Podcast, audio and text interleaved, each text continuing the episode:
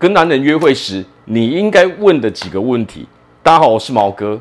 好，那么跟男人约会的时候，如果我们问他们这几个问题，你可以迅速的了解他们的价值观，哦，从而让自己少走冤枉路。我们马上就可以知道我们的价值观跟他们到底契不契合，到底我们是否还要再发展下去。好，那第一个问题，你是否有崇拜的人呢？为什么崇拜他呢？从这一点，你可以知道他喜欢的哦这些特质、内在特质到底是什么样的。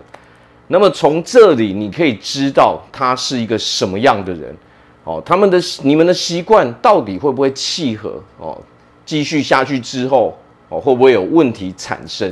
因为我们可以从中了解到说他喜欢什么样的特质。那当然，不同特质的人。就显现出了说，我们以后生活大致上会是什么样子。好，那第二个问题，你喜欢旅游吗？如果可以让你挑选的话，你会希望到哪里旅游？哦，或者甚至说，如果我们可以去住在哦住在啊、国外的啊住个一年两年，你会挑哪一个国家？从这边我们可以马上知道是什么样的东西吸引他。从这边你可以知道他的生活价值观，哦，从而去判断出这个人未来他会希望他的生活模式到底是什么样的，然后我们再可以分析说这样的生活模式到底跟我的哦是不是我所喜欢的，跟我到底契不契合？哦，如果契合的话，那当然我们可以继续发展下去嘛。第三个问题，如果我们可以推荐一本书的话，你会推荐给所有人的书是什么？好，那么从中你可以发现什么？你可以发现说，他看这个书的目的是什么？他的整体价值观为何会推荐所有人看这个书？从中你可以了解到这个人的内在，哦，从而判断出说这样的内在是否是我喜欢的？哦，这样的内在未来的人大致上会是什么样子的？我们大致上是可以想象出来的嘛？我们想象出来之后，我们就可以决定到底我们还是否还要再继续走下去嘛？那么接下来另外一个问题是什么？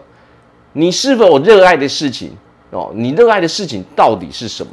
从这边你可以知道他为什么会喜欢做这样的事情，这样的事情是否也是我所喜欢的哦？会不会影响到说哦，这样的兴趣、这样的热爱会不会影响到我们未来以后的生活嘛？的生活品质嘛？好，那么接下来另外一个问题就是什么？你是否有真正想要去做却没有去做的事情呢？从这里我们可以判断出来说，这个人他是否有一个想要去做的事情？哦，那这件事情到底是什么？那为何他没有去做呢？这边观察的点是什么？观察的点就是说，这个人对生活到底是否有热情？哦，这个人到底是不是哦会说也会做的人嘛？从这边我们判断出来的是，这个人如果我是一个对生活有热情的人，那么我也希望这个人对生活是充满着热情的嘛。我们可以从这边去判断说，为何这一个人他选择没有去做。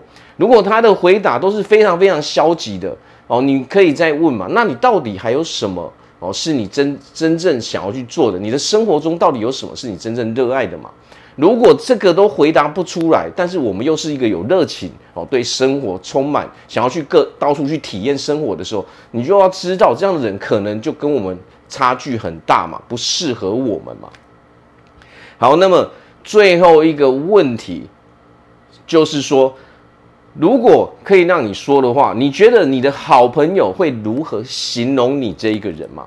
有的时候，我们如果直接问他们的话，哦，问说，诶，你会如何形容自己？其实这个有的时候是会给对方一个很大的压力嘛，哦，就变成好像说，哦，老王卖瓜啊，自卖自夸这个样子嘛。所以有时候我们会说，如果你的好朋友，哦，可以的话，他们到底会如何形容你这一个人？这也哦，相对的就是给他们一些空间嘛，哦，让他们去发挥嘛，他可以去想象说，诶，我最好的啊，最好的朋友到底。哦，都是怎么去说我的？那么这个当然，他讲出来的东西当然不能代表一切嘛。哦，最重要的是什么？最重要的是说，至少我们还有一些参考值嘛。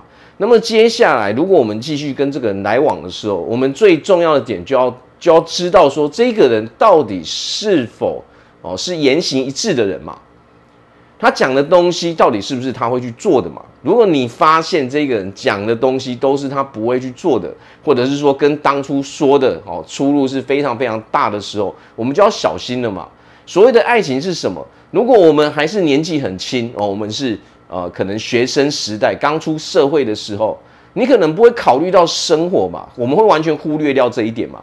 但是，当我们有些年纪的时候，你才会知道这个东西真正的可贵在哪里嘛。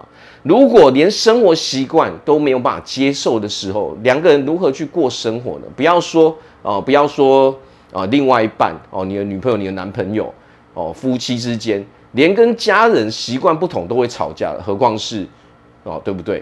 好，所以我们要多多注意的，就是说这些才是我们真正要了解的东西哦。要知道啊。感情吃喝玩乐永远是很快乐嘛？我们如果一直沉浸在吃喝玩乐，你一定会美化这一段感情嘛？你会觉得这一段感情是顺利的嘛？但是当考验哦，最大的考验是什么？真正考验感情的就是生活上的这些细节嘛。真的过生活，真的要结婚哦，住在一起是不可能天天吃喝玩乐的嘛。所以重要的是生活上的细节，才决定了两个人能不能顺利的一直走下去嘛。好，那我在这边祝福大家在未来都可以拥有一个非常美好的爱情生活。我是毛哥，我们下次见。